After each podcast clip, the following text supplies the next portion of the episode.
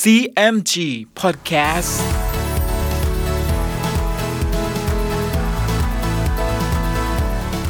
สวัสดีครับคุณผู้ฟังขอต้อนรับเข้าสู่ CNG Podcast กับผมดรพนการธานนท์นะครับ เรายังอยู่กับเรื่องราวของสามก๊กผ่านหนังสือเรื่องสามก๊ก Romance of the Three Kingdoms ฉบับย่อ เรียบเรียงโดย สาระบุญคงครับ เดินทางมาถึง EP ที่ 47 มาลุ้นกันต่อนะครับว่า ในตอนนี้จะเกิดเหตุวุ่นวายหรือเกิดสงครามอะไรอีกบ้าง ติดตามได้ใน CMG Podcast วันนี้ครับ ตอนศึกผาแดงระเบิดขึ้น ฝ่ายซุนกวนเข้าไปข้างใน มีความวิตกนักมิได้เป็นกินเป็นนอน นางงอกกไทยซึ่งเป็นแม่นาจึงแนะนำให้ซุนกวนนำเรื่องนี้ไปปรึกษากับจิวยี่ ซุนกวนได้ฟังดังนั้น ก็สว่างหัวอก ดังว่านอนหลับตื่นขึ้น จึงสั่งคนใช้ให้ไปหาจิวยี่ คนใช้ยังมิทันไป พอจิวยี่รู้ว่าโจโฉยกกองทัพมาตั้งอยู่ชายทะเลเมืองเกงจิว๋วจะมาตีเมืองกังตังก็รีบมาพบซุนกวน ฝ่ายโลซกแจ้งว่า จิวยี่มาถึงก็รีบไปหา แล้วแจ้งเนื้อความ ซึ่งซุนกวนปรึกษาหารือคิดอ่าน จะต่อสู้กองทัพโจโฉนั้นทุกประการ จิวยี่จึงว่า การทั้งนี้ท่านอย่าวิตกเลย ไว้เป็นธุระเราจะคิดอ่านกระทำการเอง ท่านจงรีบไปหาคงเบ้งมาให้พบเราหน่อยหนึ่งเถิด โลซกก็ขึ้นมารีบมาหาคงเบ้งขณะนั้น คณะที่ปรึกษาของซุนกวน ทั้งทางฝ่ายพลเรือนและทหารต่างก็เข้ามาพบกับจิวยี่ โดยฝ่ายพลเรือน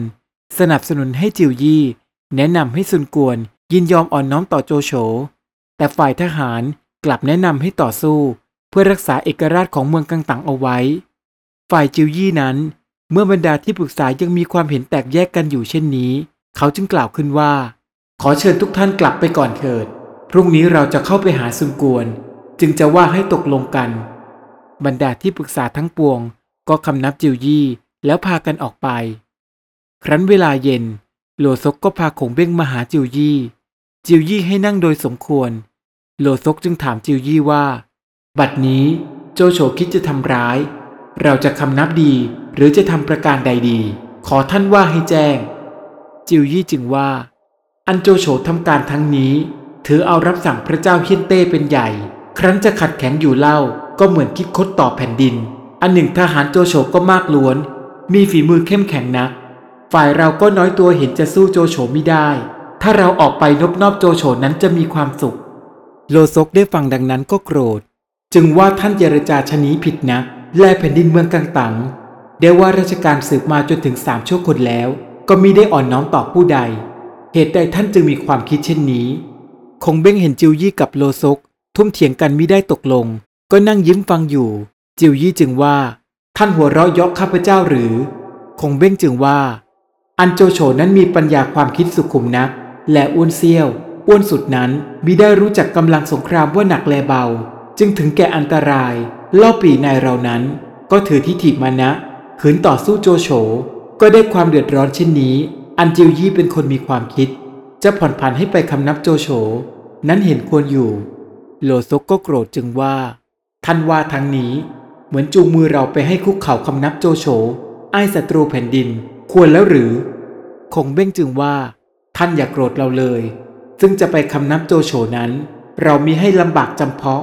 แต่ตัวต้องข้ามน้ำข้ามทะเลไปเจียวหรือโดยอุบายประการหนึ่งของเรา จะให้เอาแต่คนสองคนลงเรือลำหนึ่ง ข้ามไปหาโจโฉ โจโฉก็พาทหารร้อยหมื่น เลิกทัพกลับไป จิวยี่จึงถามว่า ซึ่งท่านจะให้แต่คนสองคนข้ามไป ก็อาจสามารถจะให้โจโฉเลิกทัพไปนั้น คือผู้ใด จงว่าให้แจ้งก่อน คงเบ้งจึงว่า เมื่อเรายังอยู่เขาโงลังกังนั้น แจ้งว่าโจโฉให้ทำปราสาทไว้แห่งหนึ่ง อยู่ริมแม่น้ำเจียงโห จัดเอาผู้หญิงที่มีรูปงามมาไว้เป็นอันมาก แล้วรู้ว่านางเกียวกกโลอยู่ณเมืองกังตัง มีบุตรหญิงสองคนรูปงาม หาหญิงใดเสมอมิได้ โจโฉรักหญิงสองคนนี้ และได้ผูกเป็นโครงกลอนเอาไว้ว่าปารัดซ้ายขวา ซึ่งเราทำไว้ชื่อว่า หยกหลงกับกิมฮองข้าจะกอดนางสองเกี้ยว ไว้ทั้งซ้ายขวา ให้มีความสุขทุกเวลา มิให้อนาทรเลย จิวยี่ได้ฟังคงเบ้งออกชื่อนางสองเกี้ยวดังนั้นก็โกรธ ดังเอาเพลิงจุดเข้าในหัวใจ จึงลุกขึ้นชี้มือไปฝ่ายทิศเหนือ ตรงเมืองเกงจิว๋วว่าเมไอ้ศัตรูแผ่นดินเท่า มึงโอหังเจรจาประมาทกูเล่น คงเบ้งเห็นจิวยี่โกรธดังนั้น จึงลุกขึ้นทำเป็นห้ามว่า เหตุใดแผ่นดินท่านมีรัก จะมารักหญิงสองคนนี้ประโยชน์อันใด จิวยี่จึงว่า ท่านไม่รู้หรือนางใต้เกี้ยวผู้พี่นั้น เป็นภรรยาสุนเซ็กนายเรา ส่วนนางเสี่ยวเกี้ยวผู้น้อง ก็เป็นภรรยาของเรา โจโฉเจรจาหยาบช้าเช่นนี้ เราจึงโกรธ อันตัวเรานี้จะขอสู้ตาย ไม่ยอมอ่อนน้อมต่อโจโฉเรามาแต่เมืองกวนหยง บัดนี้ก็คิดว่าจะแจ้งการต่อสู้อยู่ แต่ว่ากำลังความคิดเราผู้เดียวเห็นจะมิสะดวก ขอท่านได้อนุเคราะห์ช่วยทำนุบำรุงด้วย คงเบ้งจึงว่า ถ้าท่านไม่รังเกียจจะให้ข้าพเจ้าช่วยก็พอจะได้อยู่ ข้าพเจ้าก็จะช่วยเหลือไปตามสติปัญญา จิวยี่จึงว่า ถ้ากระนั้น เวลาพรุ่งนี้ เราจะเข้าไปหาซุนกวน จะว่ากล่าวให้จัดแจงทหารพร้อมยกไปกำจัดโจโฉให้ได้ คงเบ้งกับโลซกได้ฟังดังนั้น แล้วก็คำนับลามาที่อยู่ ครั้นเวลารุ่งเช้า ซุนกวนออกว่าราชการขุนนางฝ่ายทหารพลเรือนอยู่พร้อมกัน จิวยี่เข้าไปคำนับแล้วจึงว่า บัดนี้ข้าพเจ้าแจ้งว่า โจโฉยกกองทัพมาจะทำอันตรายแก่เมืองเรานั้น ท่านจะคิดประการใดซุนกวนเห็นจิวยี่เข้ามาว่าดังนั้น ก็มีความยินดี จึงเอาหนังสือซึ่งโจโฉให้มานั้น ส่งให้จิวยี่ดู จิวยี่คลี่หนังสือออกมาอ่านแล้วจึงว่าไอ้ศัตรูแผ่นดินเท่านี้ คิดว่าเมืองกังตังหามีคนดีที่จะรู้เท่าไม่ หวังจะเกลี้ยกล่อมให้ตายใจสุนกวนได้ยินดังนั้นจึงถามว่าเนื้อความทั้งนี้ท่านเห็นประการใด จิวยี่จึงว่า อันโจโฉนั้นเป็นศัตรูแผ่นดินของพระเจ้าเฮียนเต และตัวท่านจะไปอ่อนน้อมแก่โจโฉ อันเป็นคนไม่ได้ตั้งอยู่ในความสัตย์นั้นจะควรหรือ อันหนึ่งเมืองกังตังก็บริบูรณ์ด้วยข้าวปลาอาหาร ทั้งผู้คนก็พรักพร้อม ชอบแต่จะคิดกำจัดศัตรูแผ่นดินเสีย อันการศึกครั้งนี้ ข้าพเจ้ามิได้วิตกเลย จะขออาสาท่าน ยกไปตั้งอยู่ปากอ่าวเมืองกังแฮกำจัดโจโฉเสียให้ได้ สุนกวนได้ฟังดังนั้นก็ยินดี จึงว่า ซึ่งท่านจะคิดสู้โจโฉนั้น ก็เหมือนน้ำใจของข้าแล้วสุนกวนก็ชักกระบี่ออกมาฟันลงที่มุมโต๊ะ ประกาศเป็นอาญาสิทธิ์ว่า ผู้ใดจะมาว่าเราให้ไปคำนับโจโฉก็จะตัดศีรษะเสีย ทำดังนั้นแล้วก็ยิ่งกระบี่มอบให้แก่จิวยี่ เป็นแม่ทัพกองหลวง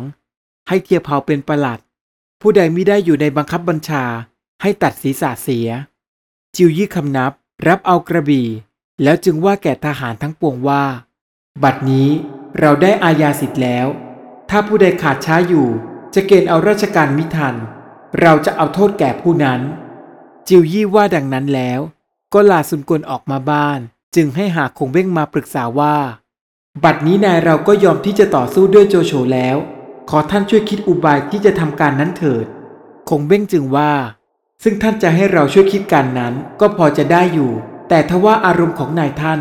ยังรวนเรนะ ด้วยกลัวว่าทหารของตัวน้อย จะสู้โจโฉมิได้ ขอให้ท่านกลับเข้าไปพูดจาเอาใจนายท่านให้มั่นคงก่อน เราจึงจะได้คิดการสะดวก จิวยี่จึงว่า ท่านว่านี้ชอบอยู่ แล้วจิวยี่ก็กลับเข้าไปหาซุนกวน ซุนกวนเห็นจิวยี่เข้ามาก็ถามว่า เวลาค่ำมืดป่านนี้ ท่านเข้ามามีธุระสิ่งใด จิวยี่จึงว่า ข้าพเจ้ายังแคลงใจอยู่ ใครจะรู้ว่าท่านยังมีความวิตกสิ่งใดอยู่หรือไม่ ซุนกวนจึงว่า เราก็ยังวิตกอยู่หน่อยหนึ่งด้วยโจโฉมีทหารมาก ฝ่ายเราน้อยตัวนัก กลัวจะสู้ไม่ได้จะเสียการไป จิวยี่จึงว่าข้าพเจ้าเข้ามาบัดนี้ หวังจะชี้แจงให้ท่านเข้าใจ ด้วยโจโฉให้มีหนังสือมาว่า มีทหารถึงหนึ่งร้อยหมื่นนั้น ความข้อนี้หาจริงไม่ เป็นกลอุบายล่อลวงดอก อันหนึ่ง เราอยู่ใกล้เสบียงอาหารก็บริบูรณ์ทุกสิ่ง เหตุใดจะสู้มิได้ ถึงจะมากก็เหมือนน้อย ท่านอย่าวิตกเลยซุนกวนได้ฟังดังนั้น ก็ดีใจ ยกมือลูบหัวจิวยี่ แล้วจึงว่า ซึ่งท่านชี้แจงให้เราสิ้นสงสัยบุญคุณหนักหนา แต่นี้ไป เราไม่ได้มีความวิตกแล้ว ท่านกับเทียเผาและโลซก จงเร่งจัดแจงทหารรีบยกไปเถิด จิวยี่ได้ฟังดังนั้น ก็คำนับแล้วลาออกมา จึงคิดว่า คงเบ้งนี้ล่วงรู้น้ำใจนายเราไปก่อนเราอีกเล่า นานไปก็จะเป็นศัตรูจจำจะกำจัดเสียให้ได้ แล้วให้หาโลซกเข้ามาบอกความลับ ซึ่งจะคิดค่าคงเบ้งเสียนั้น ให้ฟังทุกประการ แต่โลซกก็ได้ทัดทานความคิดนี้ของจิวยี่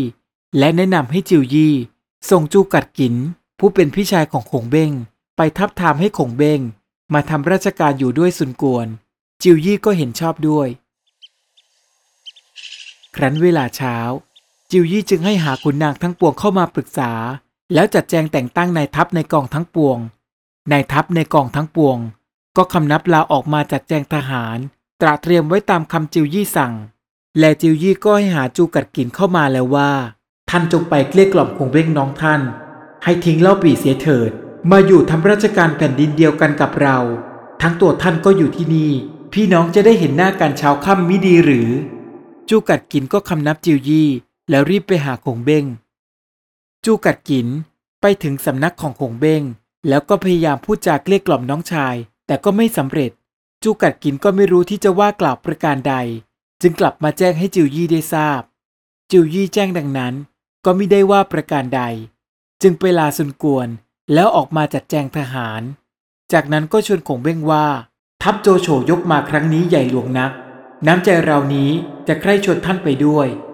คงเบ้งแจ้งดังนั้นก็มีความยินดี จึงรับคำจิวยี่ จิวยี่ยกกองทัพข้ามอ่าวไปถึงปากน้ำเมืองกังแฮ ก็ให้หยุดกองทัพเรือทอดไว้ แล้วให้ทหารขึ้นบก ตั้งค่ายรายกันไปตามทางตะวันตก คงเบ้งนั้นจึงลงเรือน้อย ทอดอยู่ใกล้เรือรบแม่ทัพ จิวยี่ให้หาคงเบ้งขึ้นมาบนเรือรบ แล้วแกล้งปรึกษา หวังจะลวงคงเบ้งไปให้โจโฉจับฆ่าเสีย จิวยี่ก็กล่าวกับคงเบ้งว่า บัดนี้โจโฉซ่องสุมเสบียงไว้ นักเขากีสารแดนเมืองทรงหยง เราจะเกณฑ์ทหารให้ท่านพันหนึ่งเร่งยกทัพไปโจมตี ตัดเอาเสบียงโจโฉเสียให้ได้คงเบ้งได้ฟังดังนั้น จึงคิดว่า ซึ่งจิวยี่ให้มาเกลี้ยกล่อมเราไม่สมความคิด แล้วจะแกล้งให้เราไปนี้ หวังให้โจโฉจับเราฆ่าเสีย ครั้นเราบิดพลิ้วอยู่ ไม่ไปบัดนี้ จิวยี่ก็จะตีเตียนว่ากลัวโจโฉ ครั้นเราจะไปเล่า จิวยี่ก็จะหัวเราะว่ารู้ไม่เท่า แต่จำเราจะรับไว้ก่อน จึงค่อยคิดกลอุบายแก้ตัวให้ได้ แล้วก็รับคำลากลับมาเรือน้อย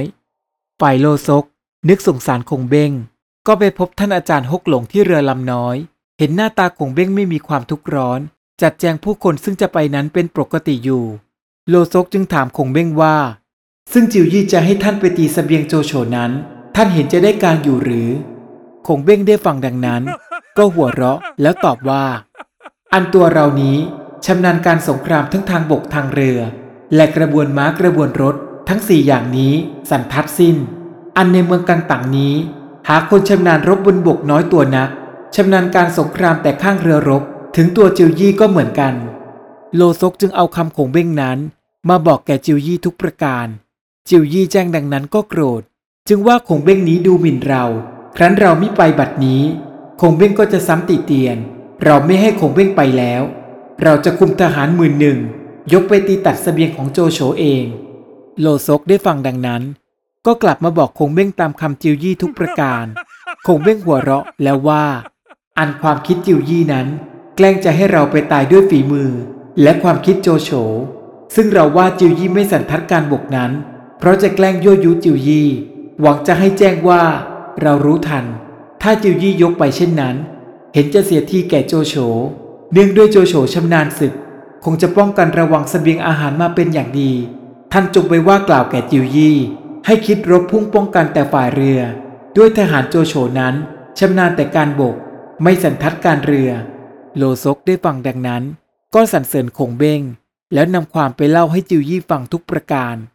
จิวยี่แจ้งดังนั้น ก็สั่นศีรษะแล้วว่า อันความคิดของเบ้งนั้น ลึกซึ้งหลักแหลม ยิ่งกว่าเราสิบส่วน แม้เราไม่คิดอ่านกำจัดเสียให้ได้ ภายหน้าไปก็จะเป็นศัตรูแก่เราใหญ่หลวง แล้วจิวยี่ก็ให้ตั้งทัพเรือมั่นอยู่ ฝ่ายเล่าปีไม่ได้ทราบว่ากองทัพเรือเมืองกังตังมาตั้งอยู่เช่นนี้แล้ว ก็ยกทัพออกจากเมืองกังแฮ ไปตั้งอยู่ตำบลแฮเขา เล่าปีก็ให้บิตกไปคำนับจิวยี่ โดยหวังว่าจะให้บิตกไปฟังข่าวคงเบ้งด้วย เมื่อบิตกไปถึงกองทัพเมืองกังตังแล้ว ก็เข้าไปคำนับจิวยี่ จิวยี่จึงให้บิตกไปเชิญเล่าปีมาพบ เพื่อปรึกษาการสงครามด้วย บิตกรับคำนับ แล้วก็ลากลับไป จิวยี่ก็กล่าวกับโลซกว่า เล่าปีนั้นมิได้รู้คุณคน นานไปจะทำร้ายเราจำจะคิดกำจัดเสียตั้งแต่กำลังยังน้อยจะดีกว่า แล้วจิวยี่จึงลอบจัดทหารห้าสิบนาย ซ่อนอยู่ในฉากแล้วสั่งว่า เมื่อเล่าปีมากินโต๊ะ เราทิ้งจอกตุราลงเมื่อใด ก็ให้ตรูกันออกมาจับเล่าปีฆ่าเสีย ฝ่ายบิตกเมื่อมาถึง เล่าปีจึงบอกเนื้อความทั้งปวง ให้เจ้านายของตนทราบ เล่าปีจึงให้เตียวหุย จูลง อยู่รักษาค่าย แล้วพากวนอูกับทหาร12นาย ลงเรือไปถึงกองทัพจิวยี่ ฝ่ายจิวยี่ เมื่อทราบว่าเล่าปีมาถึงแล้ว ก็ออกไปรับเล่าปีถึงนอกค่าย แล้วก็พาเล่าปี กวนอู กับทหารนั้นเข้ามาในค่าย ทั้งเชิญให้เล่าปีกินโต๊ะ ขณะเมื่อจิวยี่เสพสุรากับเล่าปีนั้น เห็นกวนอูยืนถือกระบี่อยู่ข้างหลังเล่าปี จิวยี่จึงถามว่า ทหารคนนี้ชื่อใด เล่าปีจึงว่ากวนอูเป็นน้องข้าพเจ้า จิวยี่ได้ฟังดังนั้นก็ตกใจ เหงื่อไหลออกมาทั้งกาย ด้วยเกรงในฝีมือกวนอูเป็นอันมาก พอโลซกเข้ามา เล่าปีจึงถามว่า คงเบ้งอยู่แห่งใด ท่านจงช่วยบอกให้มาพบเราจะได้สนทนากัน จิวยี่ได้ฟังดังนั้นก็ว่า เมื่อสำเร็จราชการแล้วจึงค่อยพบกันเถิด เล่าปีไม่ได้ตอบประการใด กวนอูได้ยินดังนั้น ก็ชายตาให้แก่เล่าปี เล่าปีแลไปสบตากวนอูก็รู้ทันที จึงลุกขึ้นคำนับลาจิวยี่ แล้วเล่าปีก็พากวนอูและทหารออกมาจากค่าย ครั้นถึงเรือก็เห็นคงเบ้งเข้าไปนั่งอยู่ในเรือ คงเบ้งเห็นเล่าปีกลับออกมาก็มีความยินดี จึงว่า ซึ่งท่านมหาจิวยี่วันนี้ หากได้กวนอูมาด้วย จิวยี่จึงคิดเกรงอยู่ หาไม่ทันคงจะถึงแก่ความตาย เล่าปีจึงว่า จิวยี่จะมีอุบายประการใด เรามิได้แจ้ง ซึ่งเรามาบัดนี้ หวังจะรับท่านกลับไปค่ายที่แห่เขาด้วยกัน คงเบ้งจึงตอบว่า ท่านอย่าวิตกถึงข้าพเจ้าเลย ท่านจงเตรียมกองเรือรบไว้ให้พร้อมเถิด ต่อถึงเดือนอ้ายแรมห้าค่ำให้จูลงเอาเรือน้อยมาคอยรับข้าพเจ้า ที่ฟากแม่น้ำข้างทิศทักษิณถ้าท่านเห็นลมพัดมาแต่ทิศอัคเนเมื่อใด ข้าพเจ้าจะไปหาท่านเมื่อนั้น แล้วคงเบ้งก็ลาเล่าปีไปอยู่เรือน้อย เล่าปีนั้นก็กลับไปณค่ายแหกเขา ครั้นรุ่งเช้า จิวยี่ก็ให้จัดแจงทัพเรือ บุกเข้าโจมตีทัพเรือของโจโฉ และไล่ฆ่าฟันทหารโจโฉล้มตายเป็นอันมาก จนถึงเวลาเที่ยง จิวยี่ก็ตีมาล่อ ให้ทหารถอยกลับมาเพื่อเอาเลิกษ์ชนะไว้ แล้วก็ให้เรือรบทั้งปวง ทอดอยู่ตามกระบวน เรื่องราวกำลังเข้มข้นและสนุกเลยนะครับ ในอีพีหน้ามาร่วมลุ้นกันต่อว่า จะเกิดเหตุอะไรอีกบ้าง ติดตามได้ใน CMG Podcast EP หน้าสำหรับวันนี้ สวัสดีครับ